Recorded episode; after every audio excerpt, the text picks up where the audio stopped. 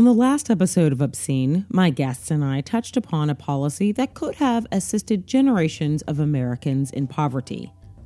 That vetoed policy was the Comprehensive Child Development Act of 1971, which was designed to establish a comprehensive domestic system of child care. In Nixon's veto, he claimed he didn't want to, quote, commit the vast moral authority of the national government to the side of communal approaches to child rearing over against the family centered approach. Nixon went on to say this legislation would diminish both parental authority and parental involvement, particularly in those decisive early years when social attitudes and a conscience are formed and religious and moral principles are first inculcated. I will let you uh, take from that what you will. But behind the words of this veto was its speechwriter, Pat Buchanan, who privately wrote Nixon these words What we don't want is a national system of daycare centers where the clowns of the Department of Health, Education, and Welfare can set down their guidelines as to what the racial makeup of each center ought to be. That wasn't the only thing that was on Nixon's mind. He was worried about a potential presidential primary from conservative John Ashbrook who stated the Child Development Act was, quote, the socio-economic and race mix of students would reach its greatest potential under this legislation. Buchanan and Ashbrook agreed on something professional racist George Wallace uttered only seven years before. I say segregation now, segregation tomorrow, segregation forever. And lastly, many conservatives thought that universal health care was government control over families. I'll have Dr. Quadagno give us a little more insight. So I, you know, I think we have these two major strands in American social policy. One is fear of socialism and in, in anti-government intrusion more broadly, and the second is racism and uh, an unwillingness to give benefits to people who are seen as undeserving. And I think now that obviously includes immigrants and Hispanics in, in that category, almost to, I would say, equal to the extent that it does African Americans.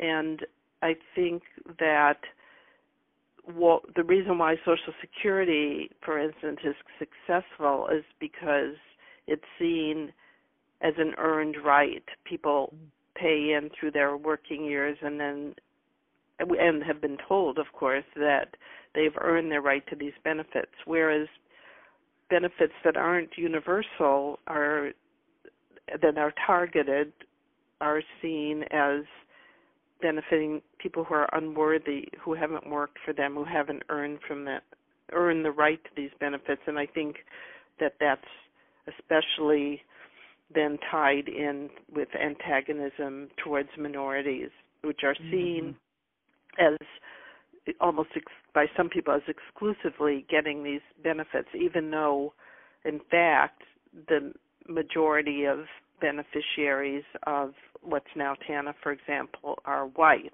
The majority of Medicaid, which is health insurance for low income and poor people, are white. But people don't see that that way. And the media sometimes plays into those kinds of false visions of who receives these benefits. During last year's race for the Republican presidential nomination, Ronald Reagan talked often about welfare abuses, and he almost always cited the case of an unnamed Chicago woman he says used 80 names to collect more than $150,000 in tax-free income.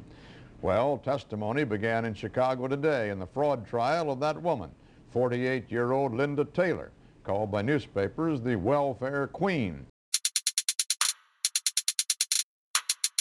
A backlash over social safety net programs grew and followed each administration after Richard Nixon, who, quote, wanted total welfare reform, the transformation of a system frozen in failure. To quote Jimmy Carter, he hoped to abolish our existing welfare system. Then Ronald Reagan called for, quote, real and lasting emancipation from the welfare state. And by the time we got to Clinton's welfare reform ideas, many lost confidence in our government's capacity to establish and run new programs. It seems that every new proposal from each administration got just a little bit worse, as did the racist and misogynistic ideas that sprang forth. In California, a growing backlash against welfare recipients is turning into popular politics. Jerry Bowen reports on a tax revolt against welfare spending that may once again put California at the forefront of a national trend. This is a winter of fear and frustration on the welfare lines and at the work sites, where the mood is not so much charity as resentment toward the poor, who've become the living symbol of America's growing economic illness. You go down by Skid Row and that, you ask them you want to work? No, they don't want to work. Why they want to work when the government hand them free money? That's the way I feel. I mean, there are a lot of them doing it. Say, hey, go push a broom or something, but no, they don't want to. Seizing on taxpayer frustration with the welfare system, California's governor is hoping to win voter approval for major cuts in social services as part of an effort to erase a $4 billion state budget deficit. California's spending for welfare is soaring precisely because it is open ended available to all eligible comers. It is, in short, on autopilot. You'll hear this line of thinking echoed through the halls of Congress, well, mostly on the Republican side of the aisle, that too many people are taking advantage of social safety net programs, so they attempt to reform it with a jobs bill a jobs bill that is usually a tax cut for the very rich in disguise. Just look at the Republican Tax Cuts and Job Act of 2017, which Republicans said would pay for itself. Uh, it has not. And according to the CBO, it'll add $1.9 trillion to the deficit over a decade. So much for the party of fiscal responsibility.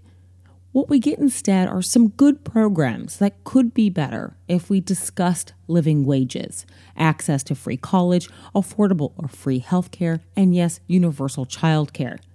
What's also missing from this conversation is a discussion of unconscious bias and institutional discrimination in this country. That's ridiculous. It's a ridiculous choice. Hey, hey, Paul Ryan, shush. No one was talking to you, and no one misses you. Like I was saying, what is missing from the conversation is a discussion about our country's deep history of discrimination and the mental and physical toll it is taking on marginalized groups. Without full, affordable access to childcare, health care, a living wage, or growing restrictions to social safety nets, it's clear that many in the United States suffer a great burden.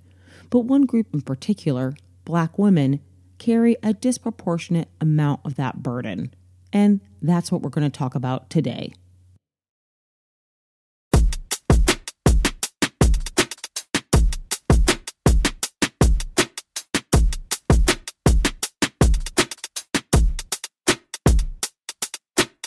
My name is Christine Platt, and I would say my primary occupation is a storyteller of the African diaspora. So I write historical fiction centered on Black experiences for audiences of all ages. Um, and I'm also the managing director of the Anti Racist Research and Policy Center at American University. So that kind of ties in nicely with my love for historical research, writing, and law.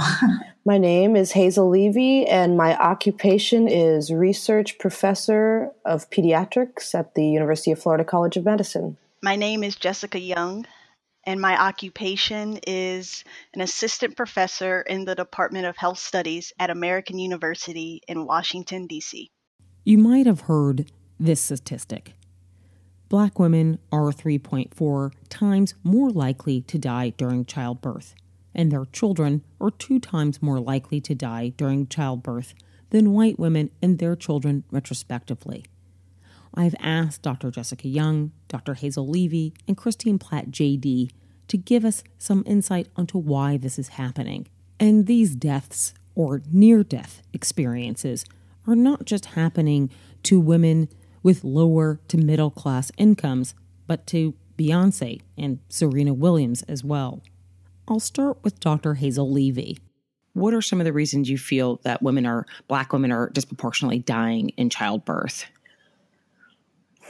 So, um, I mean, in the United States, yes. all women are basically disproportionately dying during childbirth when compared to other countries. But um, black women in our country are disproportionately dying during childbirth. Um, for what I think are a number of reasons that aren't fully understood at this time. And um, and one of the issues I think that is happening has to go back to like rigorous data collection, like how you measure these kinds of things. So if you think about it, like women in the United States are disproportionately dying during childbirth when compared to women in other industrialized nations. But black women in our country are overall even um, dying at a greater disproportion because we have a history in this country of excluding them from the mainstream healthcare, for one.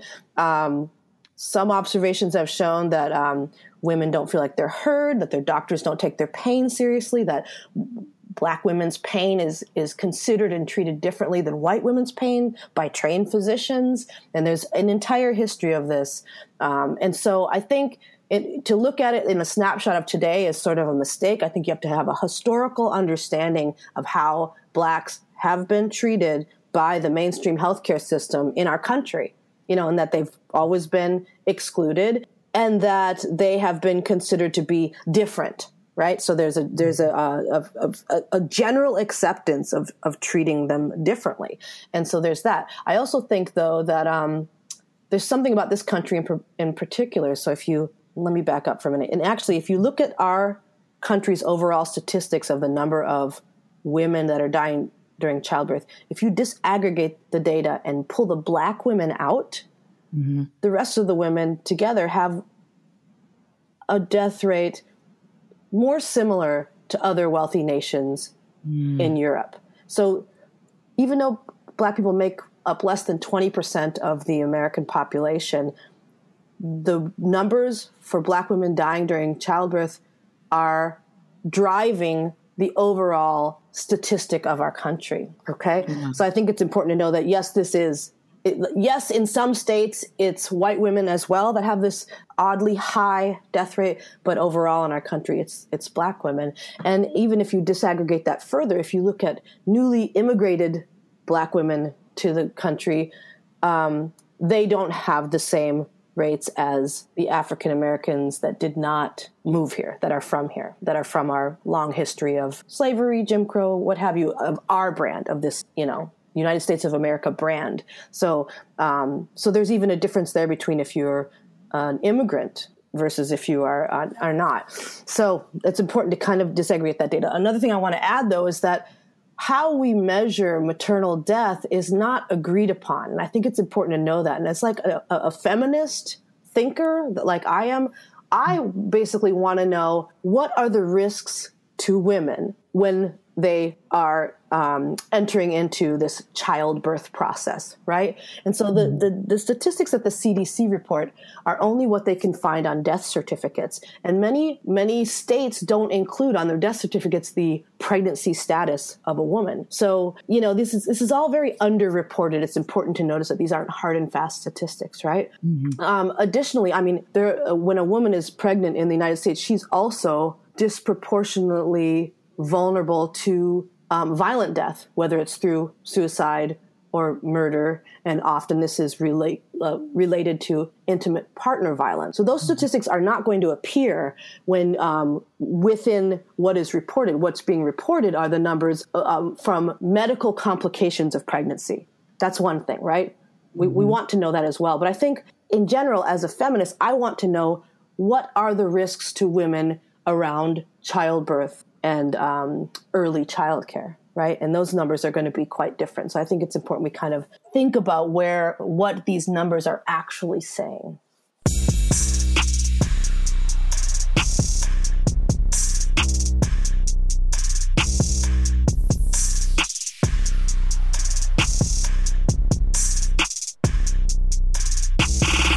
I turn next to Dr. Jessica Young to discuss some of the environmental and policy issues that could be impacting Black women and their health. My research centers on investments and policies that improve health through community and economic development. And I also focus on the roles that race and racism play in shaping these investments and policies. And so, some policies that really demonstrate the connection between um, racism and health and how racism shapes um, policies that impact health is housing policy. So it's well established that housing policies among different levels of government um, has led to racial segregation. And we see the long lasting impacts of racial, racial segregation today. You know, you are more likely to see white folks living with other white folks and black folks living with other black folks, even when you uh, take into consideration socioeconomic status like education levels and income levels. But when these communities were initially created, segregation wasn't a natural occurrence, and today is still not a natural occurrence. There were decisions made by different levels of government to decide where different populations should live. So, for example, many black families were excluded from the federal housing administrative administration loans um, in the post World War II period, which provided many white families with opportunities to build wealth in the 40s and 50s that they have since passed on to the next generations and their families. However, many black families were excluded from receiving these loans in a process called redlining, where banks and the federal government actually drew red lines around black communities and other quote unquote undesirable communities, including some Jewish communities, um, that indicated that banks were not allowed to make loans there, or if they did make loans there, the um, interest rates and the terms of the loans were not favorable um, and not fair to um, Black communities. And so, being excluded from this federal uh, loan program resulted in Black families being unable to build wealth through real estate it effectively locked them out of opportunities to buy houses and to watch their investments grow over time. And we see those impacts of uh, those racist decisions today. So, black home ownership levels still lag behind whites today. And on average, when black families do become home- homeowners, they are more li- likely to live in places that have lower incomes or the real estate investments are valued less than investments in white areas. And the segregated communities that Black families may find themselves living in are also more likely to have less access to fresh fruits and vegetables and nutritious foods, less opportunities for exercise, higher levels of violence and crime, fewer opportunities for high quality education, and higher rates of unemployment, all of which are associated with health. And as I briefly mentioned before, you can see similar patterns um, among other marginalized communities, not just Black communities. And so, moving out of housing policy and thinking more about um, executive actions at the federal level, you can see discrimination against trans populations. I mean, we just saw how the president attempted to um, prevent trans people from, from serving their country in the military not too long ago, right? Mm-hmm. And the impacts of these policies isn't just about whether or not a person who identifies as trans can openly serve in the, the US military. It's about exclusion, not just socially, but economically. For example, working and, and, serving in the military leads to certain benefits, not just health insurance and health benefits, but also access to like Veterans Administration or VA loans, um, paths to opportunities to build wealth um, through home ownership, things like that. And so um, we see that policies impact marginalized communities in ways that um, both historically and, and today that explicitly target these communities. And, and you see over time what kind of um, outcomes these decisions have on public health. I'll actually stick with housing for a moment and then we'll bounce mm-hmm. up to the other questions. Um, in New York, we have NYCHA. I'm not sure what they have in Washington, D.C. I should know that my family is from D.C., but, oh, wow. um, but we have the New York City Housing Authority, um, and it's housing for low to moderate income residents throughout the five boroughs. It's overwhelmingly disproportionately Black and Latina, Latino mm-hmm. and um, it has fall the entire system has fallen into massive disrepair. There's been lead paint found in all of the buildings. Um, the water hasn't worked. During thanksgiving most of the buildings had gas issues where they weren't working at all. Our city seems to be at a total and utter loss of how they fix it. And um, i personally not understanding how it's even fallen to this disrepair without a public outcry throughout right. the entire city. Um, I wanted to know how could the public or how should leaders begin to try to address these issues? How can the city begin to change its vision on how uh, we fund public housing through policy so that it benefits the community and the health of its inhabitants? Right. Um, funding public housing through policy is a tricky issue. Um, you just described uh, issues in New York City with lead paint and um, units falling into disrepair, things like that. And, and we have similar issues like that in Washington, D.C. And supporting public housing is a major issue among community members in DC, especially because we're going through a period of gentrification right now, where a lot of low and even moderate income folks are being pushed out of their communities due to high, higher rents, rising rents, and taxes on um, properties. And this has prompted us to talk about how can cities use public policy in a way that ensures that people have access not only to public housing, but to public housing that is healthy for them, that isn't in disrepair, that isn't exposing people to lead paint. And one way to do that is through public pressure. However, public pressure may be limited when that pressure is only um, being exerted by the folks that are impacted. And these folks tend to be marginalized people with little to no political power and little to no economic power. And so it's really up to advocates who have a voice and have the tools to talk to policymakers to put pressure on them to um, not only ensure that public housing is healthy and safe for people to live in, but that the access is there in the first place you know, in, in DC, uh, moderate income levels for uh, public housing is based upon a, a, median of the area income, not just the income of Washington, D.C. residents.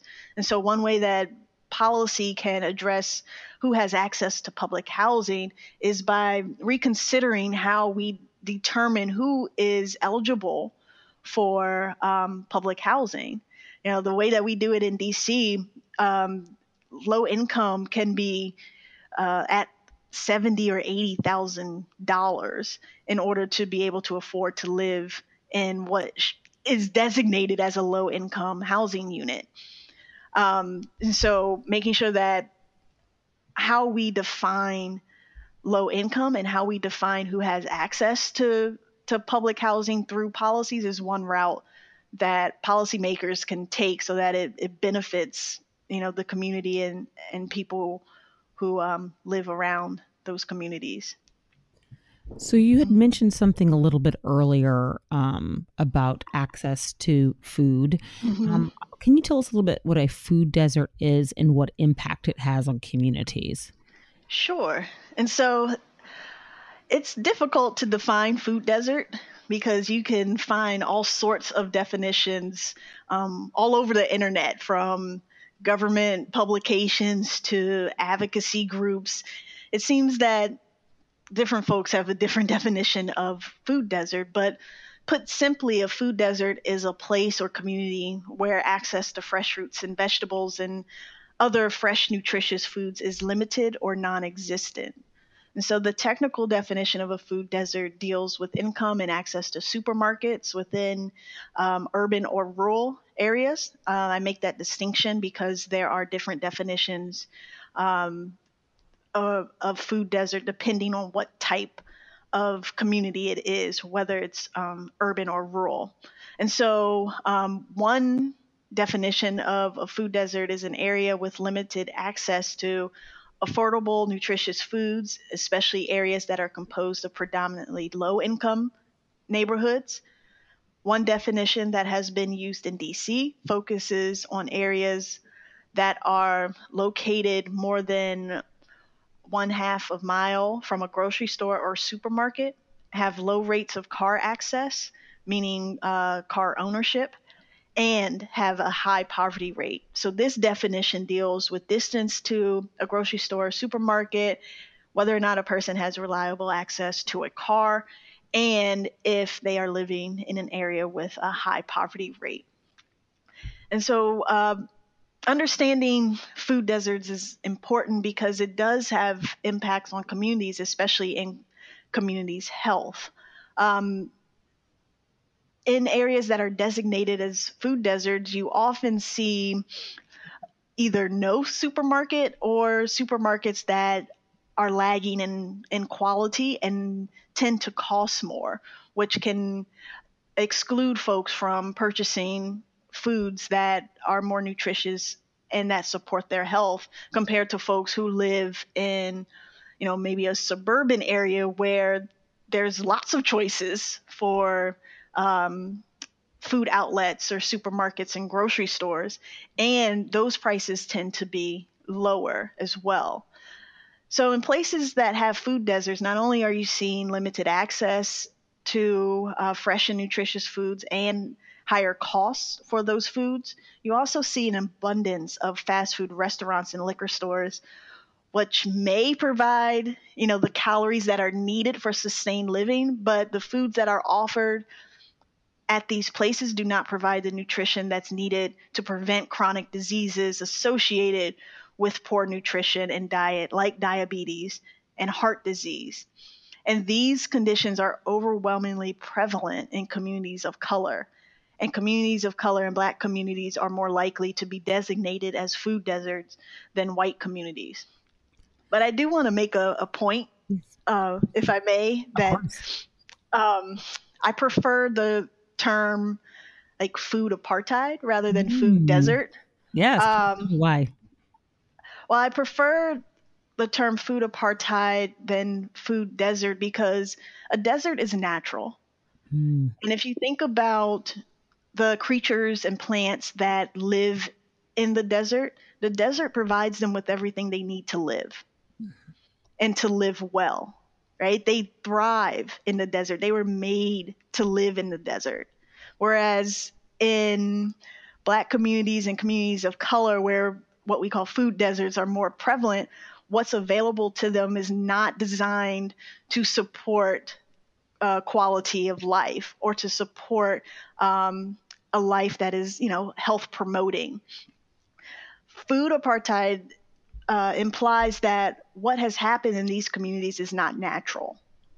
It's a result of planned decisions, um, both socially and economically. Um, some folks argue that the lack of fresh fruits and vegetables and, in supermarkets and grocery stores in these communities is a result of economic forces, right? That the market has decided that these folks just don't want to eat fresh fruits and vegetables. They prefer to eat, you know, things from Taco Bell or Burger King. They prefer to eat fast food. So the market has decided that um, we're going to provide these outlets for food because that's the community's preference. And if you look at research, that's not true. The communities want fresh fruits and vegetables. And when they do buy fresh fruits and vegetables, it does tend to be from a supermarket or a grocery store that they often have to leave their communities to get to in order to get what they want.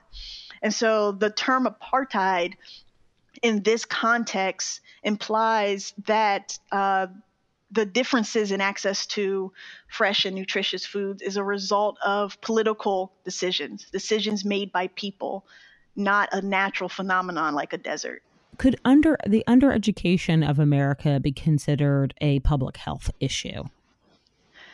Absolutely. The undereducation of many Americans is definitely a public health issue. And education is a public health issue um, because it shapes many of the environments and, and life circumstances in which we find ourselves living, which all impact health. So, um, education is a part of what we call the social determinants of health. And this is basically the factors associated where you live, work, play, and pray and age. Um, the communities in which we live and, and where we work and how well we age are factors in shaping uh, health outcomes. So, education can also be seen as a proxy for opportunity, for economic and social opportunity. And for many folks who have limited access to education, it definitely shows up in their health. So, for example, on average, those with higher education levels are more likely to have a higher paying job and access to health insurance plans that may be lower cost or provide the benefits that they need to sustain a healthy life. Those with limited access to affordable education or less quality education, or those who have to work to support their families instead of attaining higher levels of education, may also find themselves with higher levels of stress and may be more likely to live in areas that have um, limited access or less access to nutritious foods, areas that are less safe in terms of crime and violence, or may live in housing that may not be up to code. All of these factors that are associated with education do impact health and well being. I want to talk about Flint, Michigan for a moment. Mm-hmm. Um, you know, we know that the cause of it was when the city uh, quickly um, switched their water um, to corrosive pipes, um, mm-hmm. and the lead began leaching into the water. But there are many other cities like Flint that didn't get the same attention. I'm trying to figure out. I think this is more of a media situation to me. I feel yes. like they only hold one thought in their head about yes. what they can talk about. Um, it's an environmental issue, but it's a, a racist mm-hmm. issue at the same time. Um, I guess this is a more of a complex question because uh, for mm-hmm. me, I'm more wanting to know how do how are we getting our elected leadership to be able to see policy in an intersectional way that it wasn't just an environmental issue it is an environmental issue but it's a racist environmental issue it affected mothers it affected uh, uh, poor people how do we how, do we start shaping um, policies that can that can see things on multiple levels? Um, I think one reason why policymakers may have a difficult time with understanding intersectionality and taking an intersectional approach to policymaking is because we have a narrative in this country that things like racism, sexism, and classism don't exist. And so, if our policymakers are running on that narrative, intersectionality relies on the recognition that racism, classism, and sexism exist.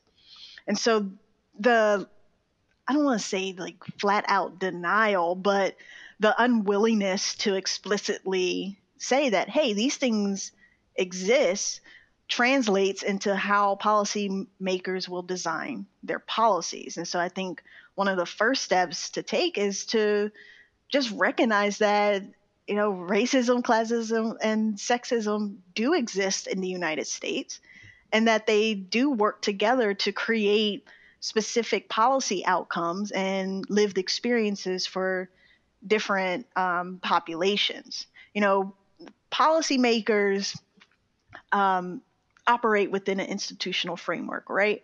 And so one of those, uh, or the perhaps the major driving factor in political decision making is whether or not this decision will get me reelected. Especially, you know, you're thinking at the congressional level, members of Congress run an election every two years. And so these issues that often require an intersectional lens the impacts of policies may not be seen for 20 or 30 years. It's not going to benefit them mm-hmm. in the short run, especially in a media environment where even mentioning the word racism, you get called a racist yourself. we can't even hold a conversation about racism without being accused that our conversation about racism is racist. right? Exactly. and you and you and you kind of brought me to this question about Kimberly Crenshaw, and you know, there's a documentary about Sandra Bland right now on HBO. Mm-hmm. Um, people not able to, and the and I'm not concerned about everybody not being able to hold two thoughts in their head. I am concerned about policy leaders uh, not being able to hold two yes. in their head. um, because uh, you know, as Kimberly Crenshaw said, that we're missing the frames to see Black women right. from gun violence and other violence, and you know why uh, you you know you kind of answered this earlier, but uh, I'd like to get specific to this. You know why Black women, trans women, Black disabled women are really almost not if they're not seen, they're erased when exactly. it comes to violence. Yeah, it's, it's it's as if you know black women don't exist when it comes to violent actions, right? That's why we had to have the whole say her name hashtag because, you know, the issue of police brutality became a big issue around black males. But black women have been facing similar issues for generations, right? Um, not just in terms of violence from police, but also domestic violence as well. Mm-hmm. And I think one reason that folks aren't able to see black women when it comes to violence or when it comes to other issues that you know disproportionately impact them negatively um, is that we have a history of devaluing the womanhood of, of black women mm. right? That's why sojourner truth had to say ain't i a woman? Because folks didn't see black women as women. And you see that still playing out um, today. And so the humanity, the humanness of Black women is often erased when it comes to discussing or reporting violence against Black women or or any issue really that that impacts um, Black women. And so, if you think about how people talk about violence against women just in general, there's a tendency to ignore the role of oppression in that violence experience. Folks rather focus on the individual characteristics of the woman. Oh, what was she wearing? Oh, her skirt invited that behavior, right? Oh, Sandra Bland was back talking to the police. Well, what were you doing? What did you say? You know, things like that um, we're so quick to jump upon the individual actions or individual characteristics of that person to justify the behavior that they received, including violence. And so we see that happen with gender and we see that happen with race too. And so then when you combine the perceptions that people have about gender and race, you know, when it comes to black women's visibility in their own experiences with violence and, and other negative social outcomes, you know, you get an intersection of sexism and racism. And so it, we we live in an either or society and it, it I think that makes it difficult for not just the general public, but also policymakers and even some professionals and scholars to understand how what we think of as definitive social boundaries. You know, we only think of things as in terms of gender. We only think of things in terms of race. We can't seem to think of the intersection of those boundaries. And when people do start to discuss the intersection of those boundaries, people don't know how to respond because it it challenges uh, the dominant frame that we we have in in our society.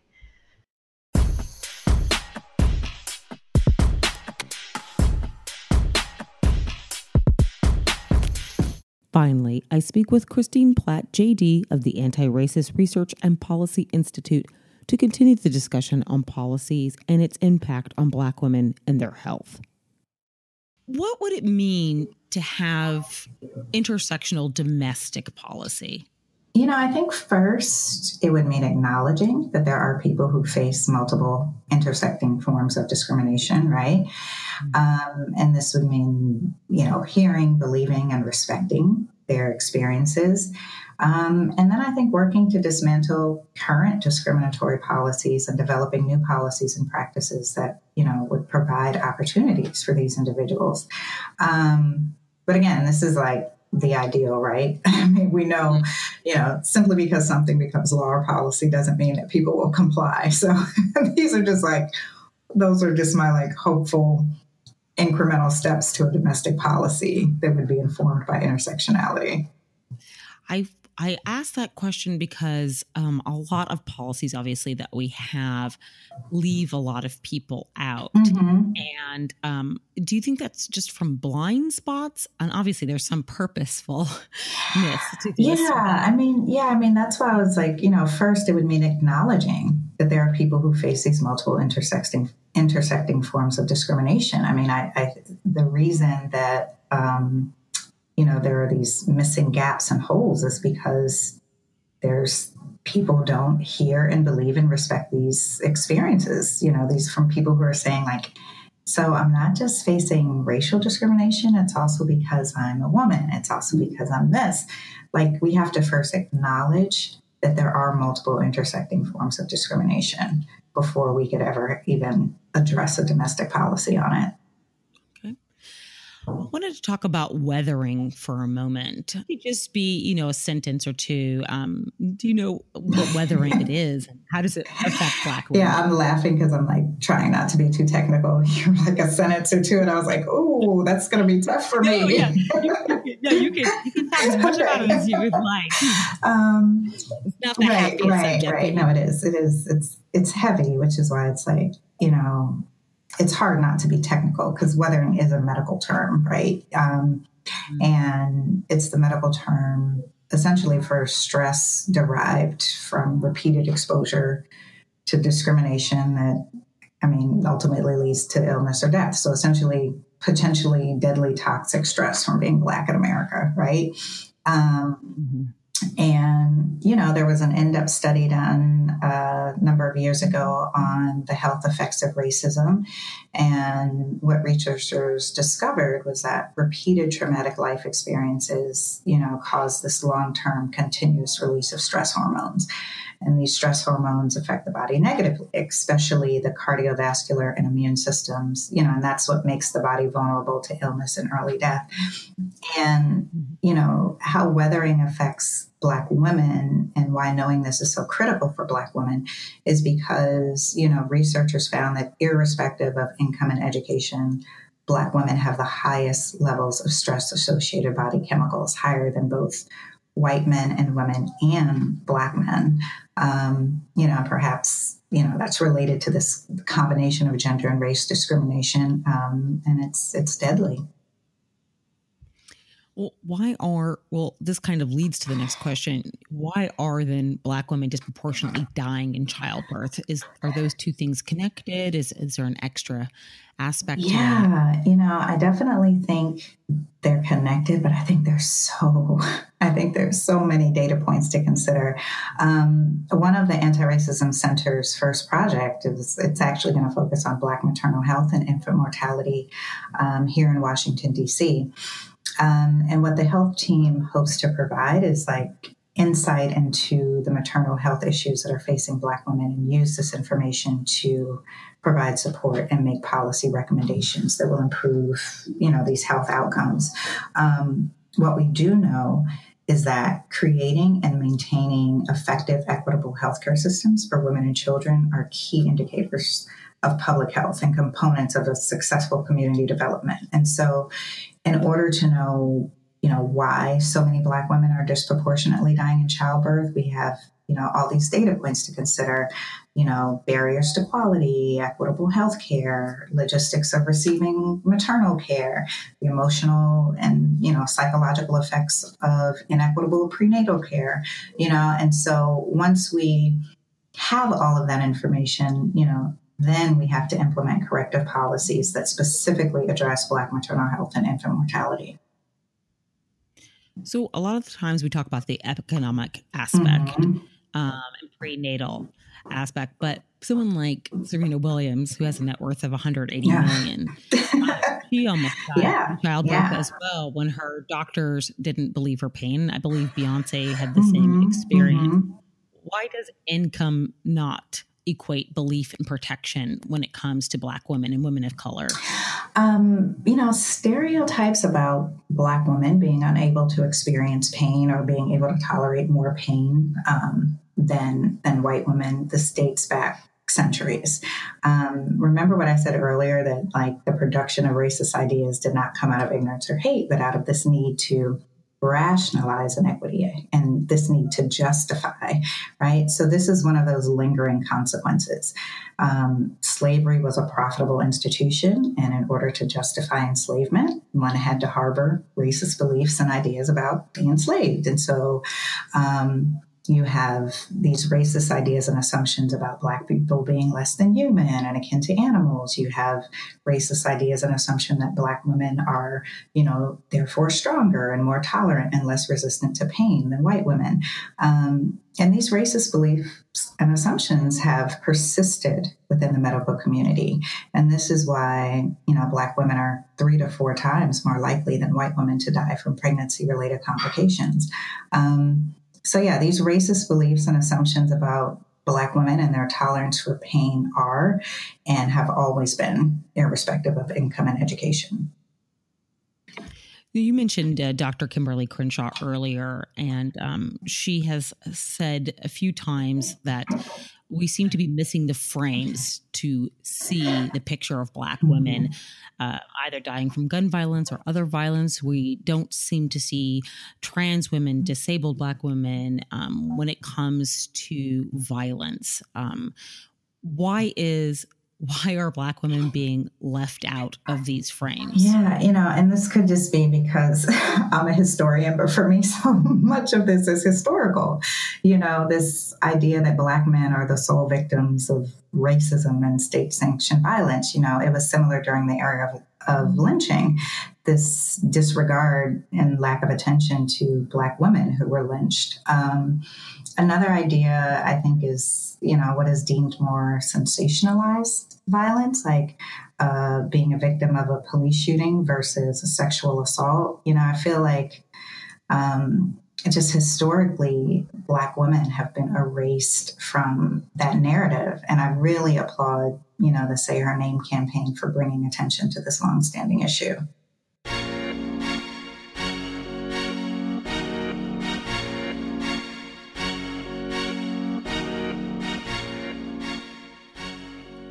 Dr. Hazel Levy gave me this note.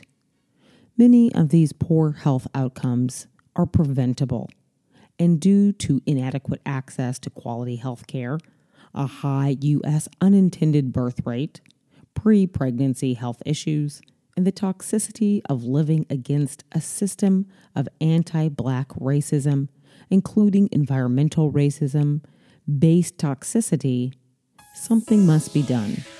Something can be done. Thank you for tuning in to Obscene. Obscene will return Sunday, February 23rd with a new episode on the history and future of the Equal Rights Amendment. Enjoy your week.